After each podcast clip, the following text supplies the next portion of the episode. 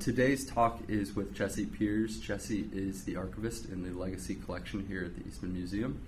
Uh, Jesse is going to be telling you a little bit about uh, what George Eastman's life was like in 1918. So, before we get started, I will just say um, I hope to see all of you again here uh, probably about this same time next year when Jesse talks to us about George Eastman in 1919. So, um, please uh, join me in welcoming Jesse Peers.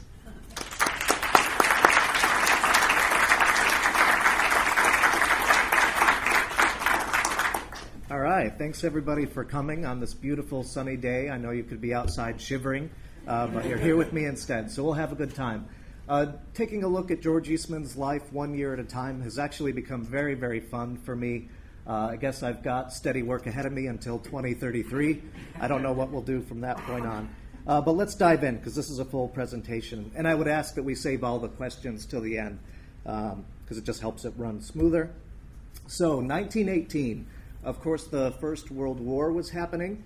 I do want to point out that uh, I forgot what town that is in France, but it was not good. The outlook uh, for the war was not good for the Allies in 1918. Of course, America was late to enter the war. The war started in 1914. Uh, the uh, Woodrow Wilson administration did not want to enter World War I. They wanted to remain neutral. Uh, and the U.S. did remain neutral until April of 1917. Um, Eastman was very critical of the Woodrow Wilson uh, administration. He thought that the U.S. should enter the war. Uh, he wanted to dive right in. So he was quite critical, but of course, when the U.S. did enter the war, Eastman was very pleased. Uh, but again, I want to stress that 1918 was not a good year. We all know, if you study history, that the war did end uh, in the fall of 1918, but let's pretend we don't know that, because I would kind of like this cloud to kind of settle over uh, the majority of this presentation as it did for the lives of uh, Rochesterians and Eastman and for the Rochester boys that were uh, across the, the sea. Uh, but in the beginning of the year, Eastman thought that the war would last another three to ten years. That's how bad it was in early 1918. Uh, but again, let's pretend we don't know that the war ended later in the year. So not only was the war going on, but a pretty serious Spanish influenza uh, epidemic was making its way across the country. Uh, Rochester was not hit as hard as many other cities were, um, but it was uh, pretty rampant here. Uh, schools were closed to prevent the spread of the infection. Two emergency hospitals were set up. George Eastman's, one of his best friends and his personal physician was Dr. Edward Mulligan. He was pretty much the preeminent physician in the city. Uh, Eastman was very close friends with him and Dr. Mulligan's wife, Mary. Uh, Mary was in charge of the nurses at these two emergency hospitals. Um, and like I said, it was rampant. It was just spreading everywhere, and everybody, everybody was just afraid all the time of this influenza. Uh, there was one case of the flu in George Eastman's uh, household staff, and uh, Eastman did have a hunting and kind of rustic retreat down in North Carolina, and the flu was uh, spread around down there as well. Uh, to make things even worse, there was a pretty serious rationing and conservation movement going on in 1918. Uh, some of the uh, rationing was, you know, recommended by the government. Other parts of it uh, were mandated. And out of all the people in Rochester that could afford not to abide by the rationing, it was George Eastman and his household. But that shows his patriotism, his sense of values. Uh, he chose for him and his household to abide by the meatless Mondays and the wheatless Wednesdays and all that. Uh, he and his household did conserve a lot of sugar. Um, due to war conditions, he did kind of let some of his household staff go during this time. Again, he could have afforded to keep them, but he thought that some of them, like his chauffeur, uh, young Charles Carpenter, should be out doing war work. And so he actually did let his young chauffeur, Charles Carpenter, go um, so that he could be uh, doing war munitions work. When we think of war munitions today, we think missiles and bullets and um, torpedoes, that kind of thing. But back then it had a broader term. War munitions just meant any war supply. And so Kodak Park, we'll get to that in a little bit, was producing war munitions. And so young Charles Carpenter did get a job over at Kodak Park. But Eastman chose to abide by this uh, rationing. So not only were foodstuffs rationed, but coal was as well.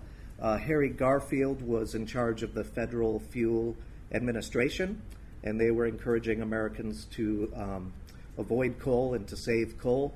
Uh, Eastman, several times in his business correspondence, refers to the Garfield coal knockout, which is what he called it. George Eastman's uh, greenhouses, he actually shut them down. For a man that loved plants and, uh, as, and flowers as much as he did, to shut down his greenhouses and have a lot of plants die was a big sacrifice on his part. Uh, but he did want to do his part to conserve coal. So they saved what plants they could from his greenhouses, moved them into the conservatory. Um, so not only was that felt here, but it was felt uh, at Kodak as well. As I note here, Kodak did have plenty of coal, uh, but all their departments outside of government work did have to shut down on uh, no cold days. Um, so when America entered the war in April 1917, uh, it took America a really long time to mobilize. If you study history, it's just very apparent that uh, we weren't prepared to enter the war uh, when we did after being neutral for so long. It took a long time to get an army that General Pershing could field over in Europe. It took a long time to gather supplies. So, one thing that happened is uh, Franklin D. Roosevelt, who at the time was the Assistant Secretary of the Navy, they put out a call nationwide for what they called Eyes for the Navy. They needed every pair of binoculars, uh, telescopes, field glasses, anything that people could spare for the war effort. Um, and so Eastman did send two of his really nice pairs of binoculars for the war effort. Uh, this letter, which I know you can't read very well, is just a thank you letter from Franklin Roosevelt to George Eastman. Uh, this was their first contact between the two men that I think really had a, a liking for each other. Um, of course, Franklin Roosevelt would go on to become uh, New York governor and then U.S. Uh, president. He did become president one year after George Eastman had died, but the two did keep in touch on occasion. And later in the 1920s, uh, they did collaborate a little bit on uh, using motion pictures to treat uh, polio patients. Of course, Franklin Roosevelt had polio, and George Eastman's youngest of his two sisters actually died of uh, polio complications uh, when Eastman was uh, young. So that was a cause that was close to his heart. So he did donate in the 1920s pictures for uh, polio treatment at uh, Franklin Roosevelt's request. Um, for several years, the government was um, suing Kodak in essence. Uh, Woodrow Wilson was um, kind of renowned at the time for uh, just being against big business, being against companies like Kodak that had a monopoly of a certain field. Um, and this case with the government had been going on for several years. It was one of George Eastman's biggest uh, headaches. Um, but again, I think it shows Eastman's character that even with this ongoing lawsuit, when the U.S. entered the war finally, uh, George Eastman immediately offered Kodak's help, uh, which was kind of awkward, but again, it shows his spirit, it shows his patriotism. And uh, again, when the U.S. entered the war, uh, George Eastman immediately offered Kodak's help, but in George Eastman's opinion, the government dilly dallied uh, for the better part of a year before finally taking Kodak up on their offer. Uh, they probably had, you know, he felt that they had prejudice against big concerns like Kodak. Uh, maybe they were afraid to accept an offer from a so called trust. Uh, but eventually, uh, Kodak, uh, their help was accepted, and the School of Aerial Photography came into being at Kodak Park. We'll talk about that in a minute. But they were odd bedfellows, you know, co- the government seeking Kodak's help while they were suing Kodak. But again, um, it shows Eastman's character that he was still willing to help out, even with that big headache going on. So uh, Eastman preferred to call it the Government School of Aerial Photography at Kodak Park.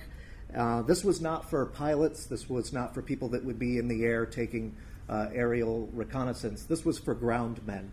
Um, ground men came to Rochester for about a month, four weeks of instruction at Kodak Park.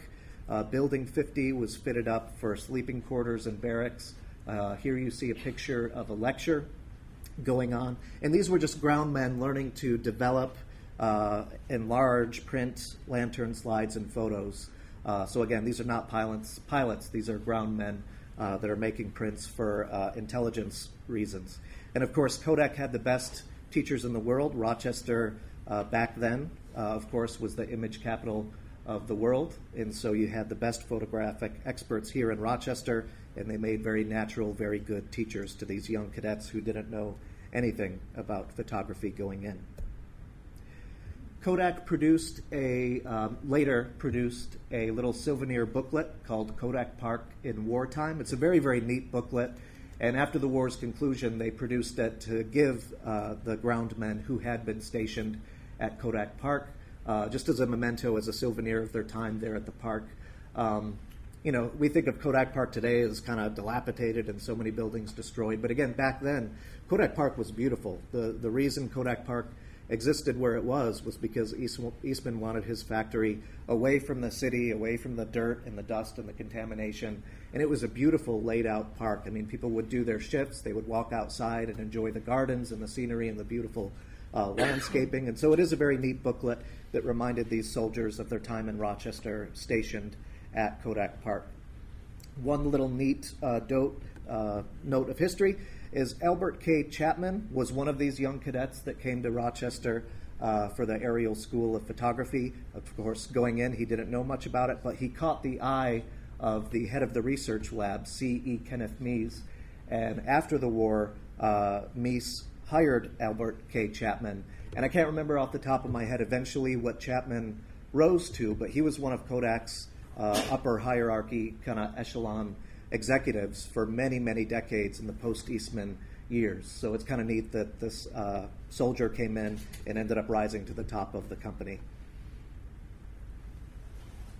Uh, the YMCA and the Knights of Columbus collaborated on a recreation hut at Kodak Park just for their amusement, so that outside of their uh, classroom time they could just unwind and relax. Eastman decided to donate his personal pool table uh, to the recreation hut. This is actually a picture of George Eastman's original pool table uh, here at the recreation hut. That used to be, of course, in the billiard room. Later on, Eastman had it upstairs. We do have a couple photos of the pool table in the conservatory. So it kind of moved around, it kind of shifted around while it was here at the house. Uh, but that is the best picture we have of Mr. Eastman's original pool table. Uh, we have some letters in which the uh, the Knights of Columbus get in touch with Eastman after the war and after the, the School of Aerial Photography was shut down, and they say the table saw continuous and hard usage. Uh, these soldiers did not treat it all that well, and Eastman decided at that point just to donate it to the YMCA uh, Maplewood branch. Uh, but that is Mr. Eastman's original pool table. So, what did Kodak do in addition to the aerial school? Um, some of the Kodak uh, chemicals involved with making uh, film, such as cell- cellulose, was found to be a very good uh, varnish for airplane wing, uh, airplane exteriors. Uh, so they made that varnish. They made gun sights, cameras, trench periscopes, uh, X-ray film. Uh, in 1912, George Eastman had established the research labs and had basically tasked them with the, the future of photography, whatever that was, hopefully color photography. Uh, but they were kind of diverted during World War One, just kind of helping the government uh, with whatever they needed research done on. And so they did substantial research on camouflage. Uh, the government wanted to know the best color for their ships to uh, defend against submarines. And so you see a ship today with that kind of aqua, gray, greenish kind of color. And it was this research uh, from this time period that determined that color was the best to camouflage against enemy submarines. Uh, and they also did some uh, sampling and some experiments with colloidal uh, fuels at the time. George Eastman was very adamant that Kodak not profiteer from these war contracts. He didn't want um, them to rake in the money helping in the government, so he made that very clear. And I did find a letter uh, where Eastman noted that 38% of Kodak Park products were going to government use. And of course, there were war contracts in almost every single uh, department. Uh, sometime in 1918, uh, what's his first name? I think it's William McAdoo, the Treasury of the Secretary, made a trip to Rochester. He did some speeches at the Chamber of Commerce and Convention Hall. He was given uh, an extensive tour of Kodak Park, and he called Kodak Park one of the most important plants the government has. Uh, so Rochester was a real powerhouse when it came to the war effort. Um, as you can imagine, a lot of Rochester boys uh, went away uh, to fight in the, the U.S. Armed Forces. Uh, Kodak's American factories lost between 900 and 1,000 men going into service. As you can imagine, that really put strains on their internal uh, manufacturing processes. They really needed more men um, at the time.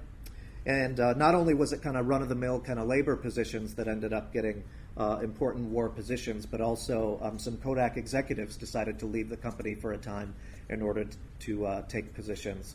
Um, William Stuber's son, Adolf Stuber, accepted a war commission, uh, as did Frank Noble. And like I said, the, the research labs that were tasked with the future of photography, they were kind of sidelined and they decided to work on other things during this time. There really was a neat early uh, color process called two color Kodachromes at the time.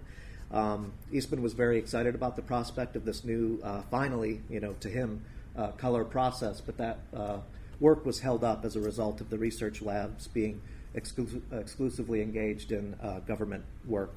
So not only were important Kodak executives working uh, war positions, but good friends of George Eastman, uh, like George Bonbright and Albert Eastwood, also accepted important wartime positions.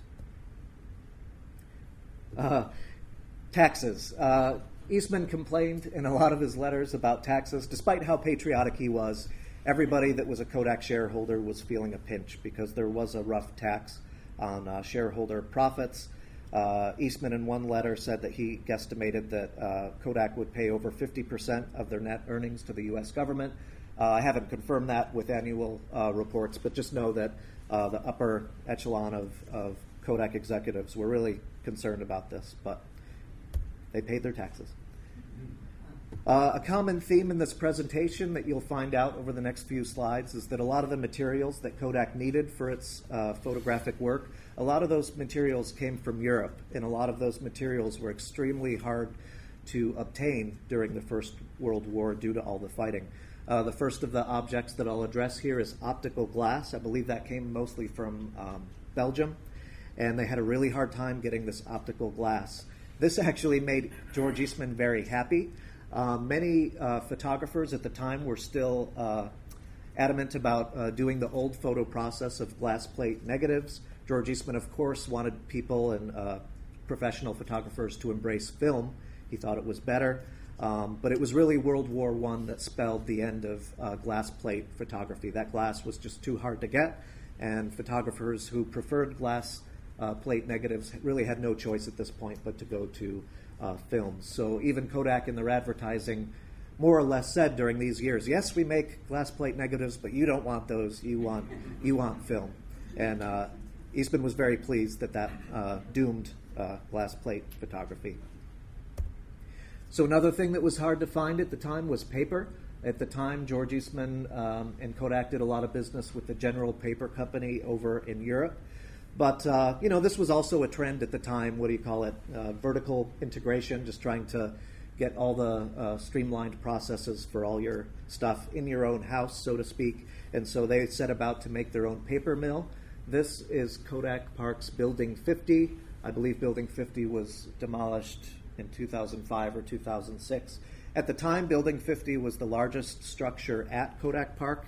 In all of his letters, he, he just gushes about the new uh, paper mill and the uh, fact that they could now make their own paper and how that freed them from uh, getting uh, paper from Europe. But it was sufficient for all their needs, and this paper mill at the time was one of the biggest in the world. So Eastman was very, very proud of Building 50. And again, the, the fourth floor of this new building was used as the barracks for the, uh, the soldiers.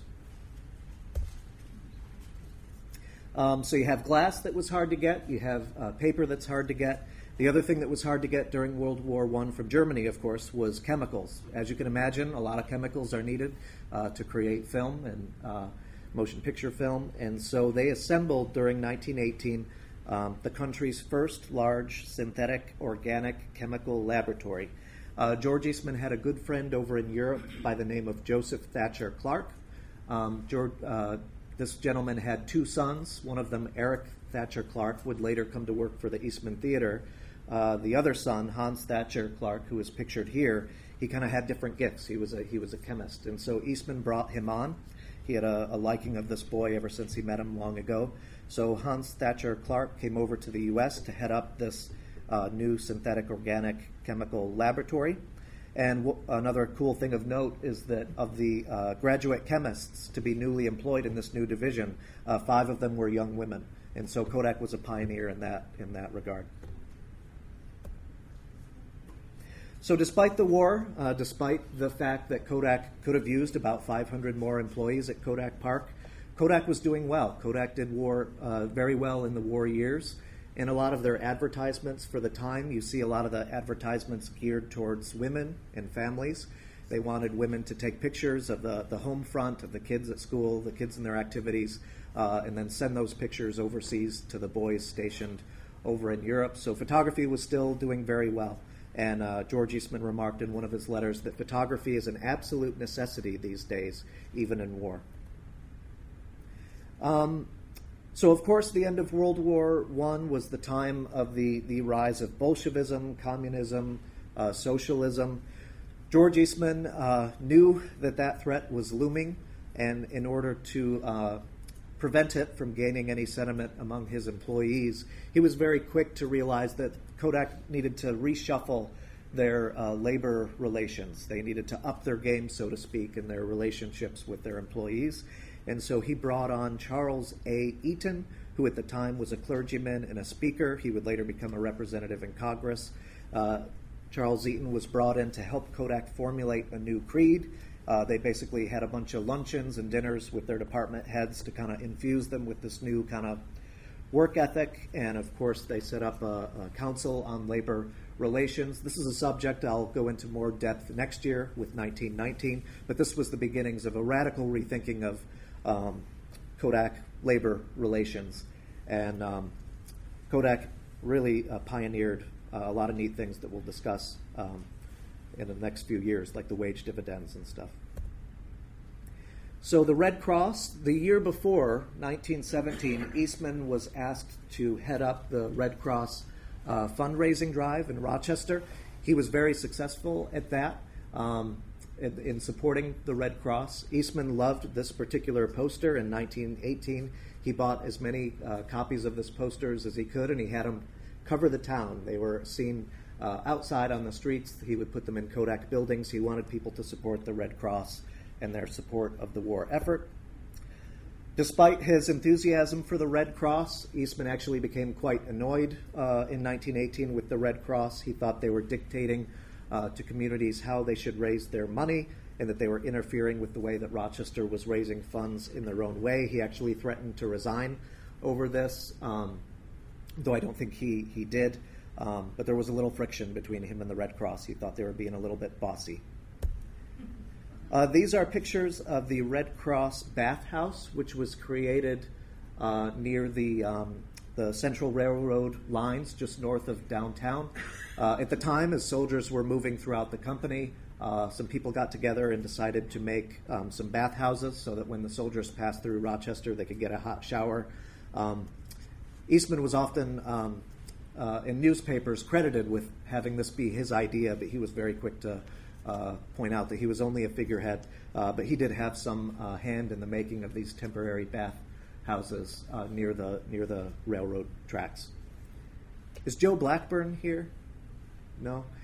Uh, Joe Blackburn is our resident organist here at the museum, and he came up years ago to research music in George Eastman's uh, musical life in 1918. And as he's flipping through these letters, he's like, why is every other letter about socks and sock knitting? It's because of these. Uh, the Red Cross Department for Sock Knitting was organized in uh, June 1917. Eastman had a hand in procuring Gearhart knitting machines that were purchased through Sibley's. And these knitting machines, has anyone seen, ever seen a, a knitting machine that looks similar to this? But uh, I would love to get a physical one just to see what it looks like and maybe put it on display. Uh, but George Eastman was getting letters all the time. Where did you get these knitting machines? And um, he would, of course, direct them to Sibley's and to the Gearhart Company. But these machines were loaned out, and if you were loaned a knitting machine, you were expected to uh, make 18 pairs of socks a week. Out of all the people in Rochester that embraced that task the most, it was actually firemen at their uh, different ladders that did the best. I think a fireman had a record for uh, how uh, soon he could make one. Uh, again, Mary, Mulligan, Mary Mulligan, her name comes up again. Not only was she helping out with the flu uh, emergency hospitals, but she was also teaching people how to use these knitting machines. And Eastman's other good friend, Eleanor Eastwood, oversaw the production. This is an advertisement for the exact model of knitting machine that was so prominent at the time. And at the bottom of it, you see it says over 100,000 now in use everywhere. The Rochester, New York Red Cross averaged nearly 3,000 pair of standard Red Cross socks weekly uh, with those machines. And so Rochester really established a name for itself for volunteerism in this regard. Uh, we're even featured in the company's advertising.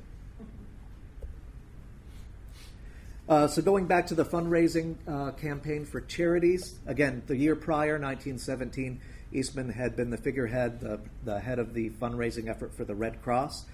The decision was made in 1918 to combine all the various charity fundraising drives uh, so that the Red Cross, other national organizations, local charities could all get money through one combined effort. They just thought it was more efficient. Commonly, this was referred to as the War Chest Movement technically in Rochester, the, the um, newly created organization behind it was the Rochester Patriotic and Community Fund.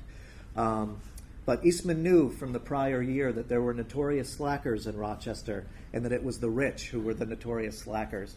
Um, so when it came time for this war chest um, campaign, Eastman made sure to prod the slackers hard. Now remember, George Eastman was treasurer of the Kodak Company. He was not president, he was treasurer. So he knew who the big shareholders were. He knew who was getting the big paychecks. And if he thought that you could give more and that you were being stingy, he would twist your arm. He was not against arm twisting. And because of that, Rochester did really, really well in this uh, fundraising drive. But he was a plan of just telling people ahead of time what their proportion was.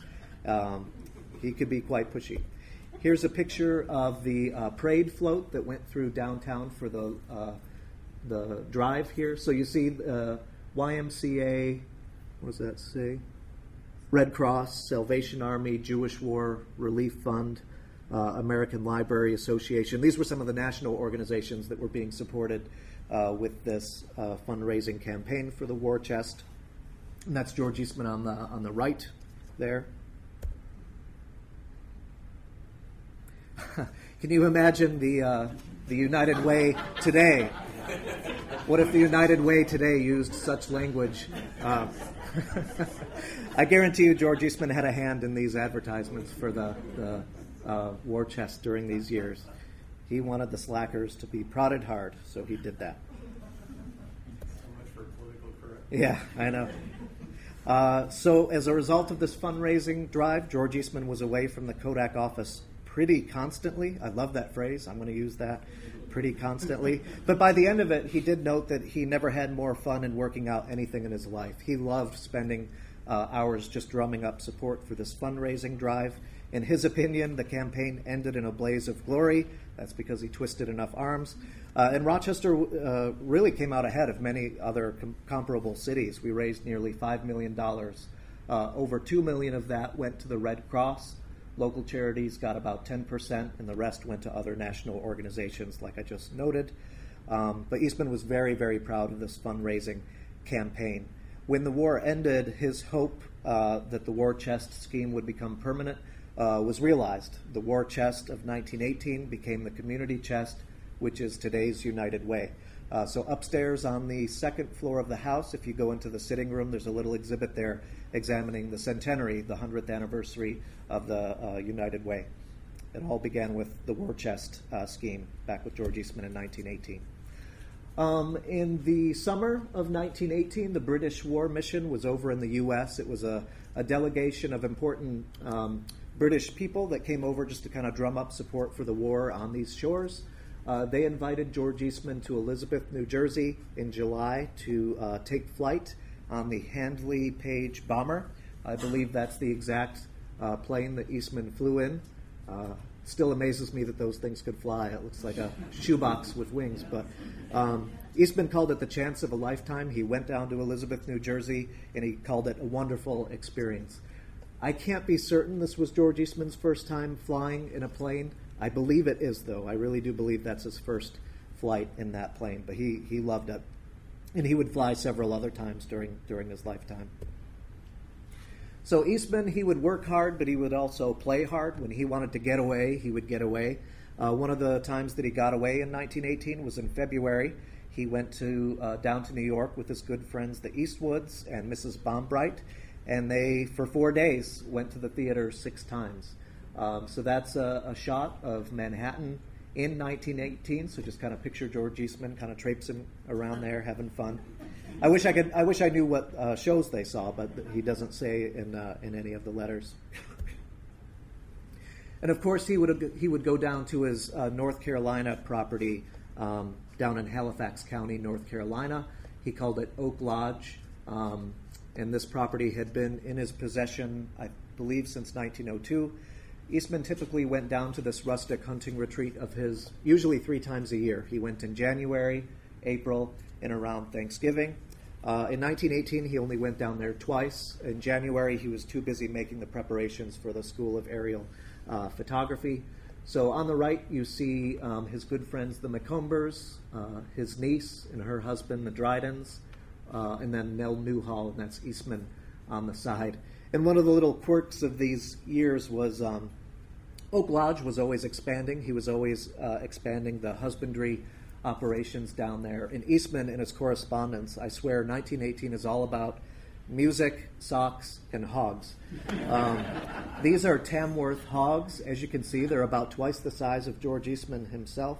And uh, he had quite the hog raising enterprise down there. He thought it would be profitable. He thought it would be good work for his tenants down there in North Carolina. We do have a lot of, you know, awkward home movies of, of hog slaughtering and bacon making. Um, uh, but uh, yeah, well, part of his motivation was he wanted to increase the, the country's meat supply. So there is a patriotic motivation here to all this. But uh, yeah, he was obsessed with, with hogs and breeding hogs uh, in 1918. Um, so every summer, Eastman would go on a large camping trip out west. Um, every once in a while, he would go to the Sierra Nevadas, uh, Yosemite region. He did go to Arizona and New Mexico once, but he didn't like it all too much due to all the dust. He loved timber, he loved water, he loved pine. And so his favorite place to camp in the United States was Wyoming. Um, this was probably his fifth trip to Wyoming, I think, and he loved it. He loved the Jackson Hole region. Although he was very quick to point out that he felt around this time, around 1918, he felt the area was getting too developed. He thought that civilization was starting to encroach on wild country. And so after this 1918 trip, he only visited Wyoming one more time because it was just getting too built up. And you see him here in uh, this picture. That's Charles Newhall, George Eastman, Frank Macomber, and his nephew in law, George Dryden. There at the bottom, you just kind of have the field hands that kind of did a lot of the grunt work on the expedition.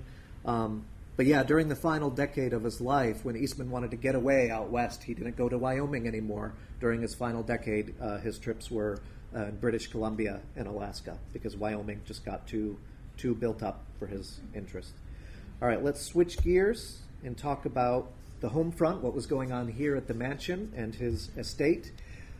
When Eastman originally moved into this house um, in 1905, he had a neighbor immediately to the west so this is looking at George Eastman's front porch. And immediately to the west, that is the Lewis Ross home. He was an important uh, Rochester figure at the time. I believe that Lewis Ross died in 1917. Uh, when the house went up for sale, Eastman was quick to buy it and demolish that mansion so that he could have an expanded estate here in the heart of the city. So again, when Eastman moved in, he had the, the Ross residence immediately to the west, on the opposite side of the property on the east, this is the original layout. You see the broad uh, east vista here, the great lawn, and then you see the four greenhouses there um, on the side. When he demolished that house and had all that property on the west side, Eastman decided to move those greenhouses to the other side. So in 1918, everything uh, was moved over. The greenhouses, you see these little vestibules right here. That's where the four greenhouses were. And he moved them over to the other side. In addition to that, he employed uh, Claude Bragdon to make the sunken west garden. Uh, the Ross home would have been right about here, uh, but Eastman had this beautiful garden uh, made to complement the terrace garden. Um, he also had a peony garden right here. That's the armillary sphere in the center. And this area here is uh, like a laundry area where they would hang laundry. Um, and then he made a separate garden here where those greenhouses used to be on the other side of the house. Uh, this photo here was taken like right here, looking this way. Um, so you see the large greenhouse here in the center. But it was a radical transformation of his estate in 1918, a radically different layout. So, just to give you an idea, I'll leave this up for a minute so you can see how the estate compares to today. Uh, so, on the left is what the estate would have looked like from 1918 uh, to 1932. And uh, thanks to our spy friends at Google, uh, the right is how it looks uh, today in the same spot. So, yeah. Jesse, you point out the, as you and I were looking Yeah. at this the other day, you pointed out the drive. I thought that was Oh, really yeah. interesting how it kind of- Yeah, today's Dryden Theater, where you see the movies, is right here. To me, it still boggles my mind that it fits in this wedge right here. But that's exactly where the Dryden is today, in this little cozy spot right there. So we are right now actually here uh, in his former barn. Uh, this was his former garage. Uh, so this would be the cafe, and this would be the gift shop area right here going into the Palm House, which uh, still exists. Um, supposedly, I've heard that underneath the cafe, underneath the gift shop, still exists the turnstile, so that Eastman's carriages and cars could just be pulled in and they could twist around. I, it's what I've heard. No, we actually, as far as the architects Uh-huh. and the work that we're going to be doing for new entrance, we've Yeah. discovered it's not there. Oh, it's not So there. Oh, yeah. good to know. Yeah, so you're looking to see. All right. That's all right. So yeah, it's a neat comparison photo there. Um, one thing that became very apparent to me is Eastman, in some ways, could juggle so much, but at the same time, he did kind of have a one-track mind. And for 1915, 1916, 1917, Eastman's big project was the Rochester Dental Dispensary up on Main Street. That was his driving passion, was to see children's teeth cleaned, uh, to have it be affordable, to have um, just a, a city of children with clean teeth. That was really his driving force. Once that was um, on its feet, and once the Rochester Dental Dispensary was doing well, it's like an abrupt shift. Eastman starts to concentrate on improving Rochester's musical situation. So I'm going to spend several slides uh, talking about his music um, preoccupations in 1918. Originally, when Eastman moved into this mansion, he did have uh, the original Aeolian organ. Um, he loved music. He had a personal organist that would wake him up every morning at 7 o'clock with organ music. And uh, he loved his Aeolian organ. Eventually, he came to the decision that he wanted to expand the organ. He wanted a fuller sound. He wanted to be down in that conservatory having sound come at him from both directions. And so he had a second organ chamber made um, installed, I should say, in the summer of 1918. Um, the room, um, the second floor that used to be his mother's bedroom, up until a couple years ago, it was our discovery room. That's where that second organ chamber was installed. He did not want all these thousands and literally thousands of pipes making uh, their way through the house, so he had a temporary scaffolding built outside for those workers to bring up the pipes. And here you see a, a picnic of sorts for Red Cross nurses uh, in his gardens while he was away out in Wyoming. But Eastman, after 19, had a very improved organ, a very improved sound. Uh, more stops with heavy rolling cathedral tones was what he was after. When the organ was finished, he had a, a very grand, very elaborate recital with who, at the time, was probably one of the best organ players in the country, Mr. Archer Gibson. So he came to Rochester for an October 1st recital. I would love to locate a program from this recital. I've gotten in touch with the Eastman uh, School of Music Library. I've got in touch with the local history division downtown. No one has a program for this expanded organ recital. Uh, if any of you are descended from, you know, prominent Rochester people, perhaps friends of George Eastman's, I would love you to look in your attic for uh, that program of October 1st, 1918. If we had it, we could actually probably reproduce that program 100 years later this fall. So uh, take a look around.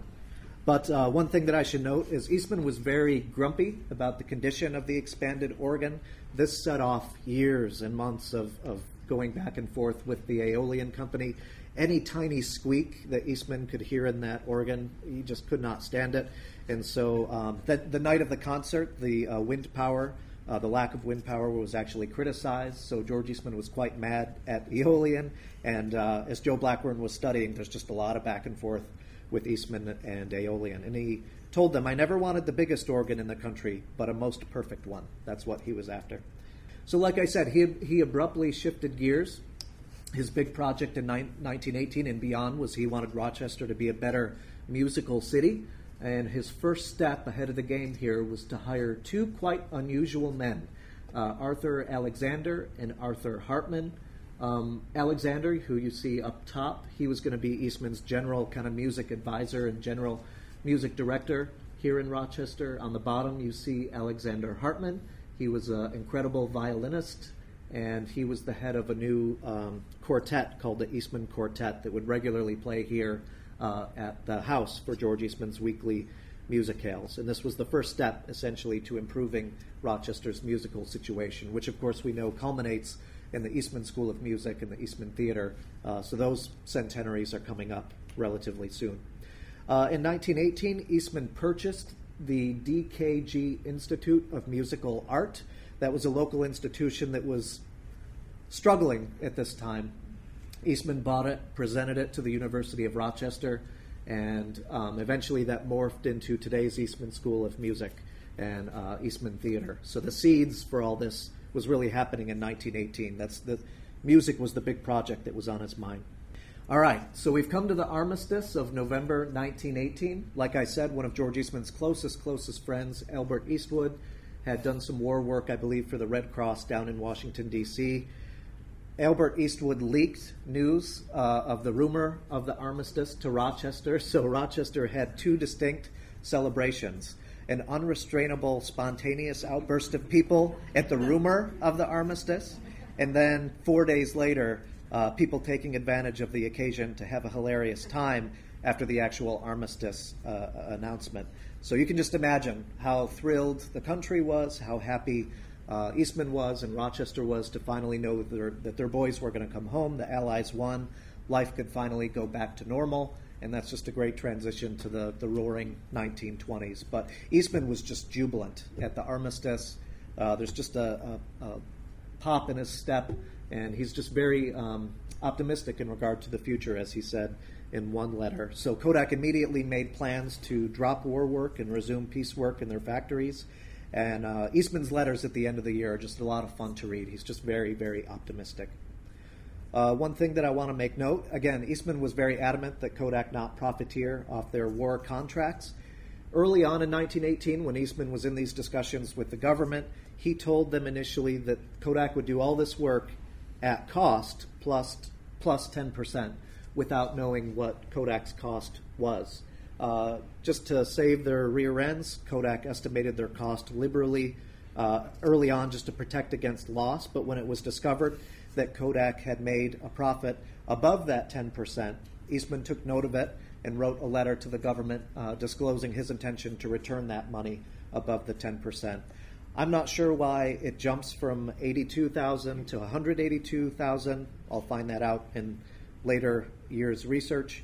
Uh, but the, fu- the money was finally refunded to the government in 1922 at the sum of $182,000. Um, so that, again, that shows Eastman's character that he chose to return all that money. We've got a lot of thank you letters from 1922 from government officials, I believe from the president, um, just thanking Eastman for his generosity and, and integrity.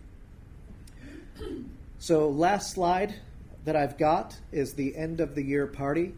Eastman could throw a great party here at the house. Uh, there are several uh, kind of prominent parties that happened here at the mansion.